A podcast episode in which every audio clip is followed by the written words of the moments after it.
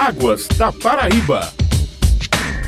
Bom dia, ouvintes. Quarta-feira chegou e com ela mais um Águas da Paraíba, programa da ESA, Agência Executiva de Gestão de Águas do Estado. Hoje vamos atualizar a situação dos recursos hídricos na Paraíba, falar das recargas dos açudes e de que forma a água é gerenciada. E rapidamente vamos abordar o monitoramento e a previsão para o quadrimestre abril-julho no estado. Quem vai nos dar a palavra hoje é o gerente executivo de monitoramento e hidrometria da ESA, Alexandre Magno. Seja bem-vindo, Alexandre. Bom dia. Bom dia, ouvintes da Rádio Tabajara, programa Águas da Paraíba. Para começar de um modo mais geral e depois puxando para as regiões, qual a situação dos nossos açudes hoje, Alexandre? É, nós estamos hoje numa situação confortável dos 126 açudes monitorados, açudes maiores portes e públicos no estado. Nós temos aí 95 reservatórios em estado de normalidade a vertendo, desse total 19 nessa presente data já estão vertendo, grande parte do sertão e alguns já na região do Brejo e próximo ao litoral. Então a situação esse ano as chuvas foram bem regulares, inclusive elas iniciaram prematuramente aí em novembro com algumas chuvas fracas, mas trouxeram aí um alento à população e a partir de janeiro elas começaram a ficar mais representativa e até o mês de março os totais são de normais acima da média. O litoral geralmente não tem problema de abastecimento, mas o Brejo sofreu bastante com estiagem em outros anos. Qual é o cenário desse ano? Nós temos um cenário no Brejo, uma situação confortável em que 90% dos reservatórios tiveram uma boa recuperação no ano de 2022 e no ano de 2023 essa recuperação está sendo confortável, já que inclusive o período mais chuvoso do Brejo ainda não se efetivou totalmente. O período dessa região é março, abril, maio, junho e julho, e as chuvas elas começaram no mês de março com boa representatividade e boa regularidade e adentro agora abril com perspectivas de normais acima da média. Então nós teremos ainda os meses de abril, maio, junho e julho como contribuidor para essas bacias do Brejo. Com isso, deveremos ter ou manter uma condição satisfatória de recuperação. No Sertão, Alto Sertão e Cariri, algum setor desses preocupa a ESA? Com relação à irregularidade vista nessa região do Sertão, Alto Sertão, Cariri, Curimataú, é normal que regiões dessa área semiárida elas tenham uma menor regularidade de chuvas. Isso é próprio da característica da região. Nós tivemos aí uma excelente recuperação em basicamente todo o sertão e alto sertão da Paraíba, mas aquela região ali do Seridó paraibano, aquela divisa entre o sertão e a região do Seridó, ela ainda possui um certo déficit hídrico na região mas ainda temos aí um mês de, e meio de chuvas nessa região e que poderá haver uma recuperação aí mais satisfatória. Mas apenas essa região centro-oeste aí, na região do Seridó, paraibano, é que ele possui aí um déficit mais concentrado, mas é normal e inerente a essa região de pouca chuva. Agora, acerca da abundância, temos 18 açudes sangrando, inclusive alguns reservatórios importantes. O que isso representa?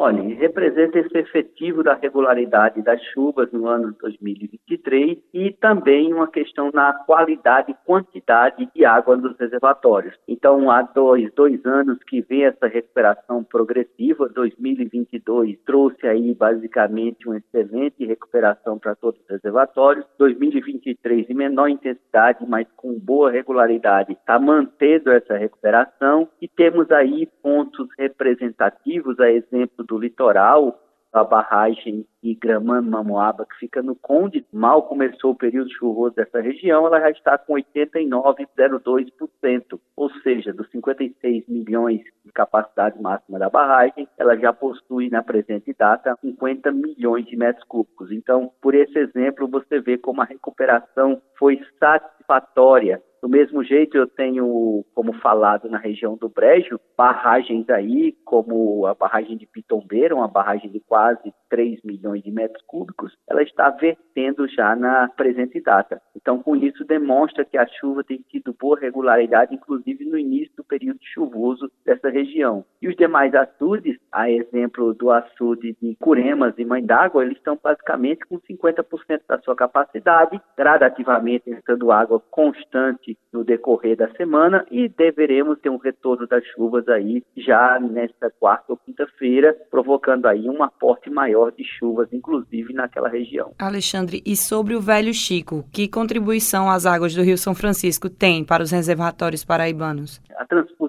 do São Francisco, e na Paraíba existe o eixo leste, o eixo norte, hoje em operação o eixo leste, que deságua no Rio Paraíba, o eixo norte ainda não seu embrionamento, né, apesar de já estar com água em funcionamento, a maior contribuição sobre o Rio Paraíba transformou o eixo de Monteiro até, eu vou dizer, Boqueirão, de Boqueirão para Cauã, e a Cauã já para o litoral, uma grande cadeia de desenvolvimento. E com isso nós temos uma regularidade dos aportes hídricos na região. Esse aporte hídrico está sendo constante sobre, inclusive, a subdeputado Pessoa, que está com suas comportas aí sensivelmente abertas também, alimentando os sistemas a, a montante do reservatório. Com isso temos aí uma recarga constante desse importante manancial que impacta sobre a vida da cidade de Campina Grande. Então, a SUD Epitácio Pessoa conseguiu hoje o que chamamos de redenção hídrica. Hoje é um reservatório que está com 45,71. Grande parte desse aporte hídrico sustentado pela regularidade das águas aí do Rio Paraíba, alimentado pelo São Francisco, e das chuvas já decorrentes de 2023. A tendência é que haja um maior aporte desse reservatório ainda no decorrer desse mês e meio de chuva e que também tem uma boa contribuição das águas do São Francisco. Vamos mudar de assunto agora, falar sobre o monitoramento. Como é que é feito o acompanhamento da quantidade de água que tem em cada reservatório?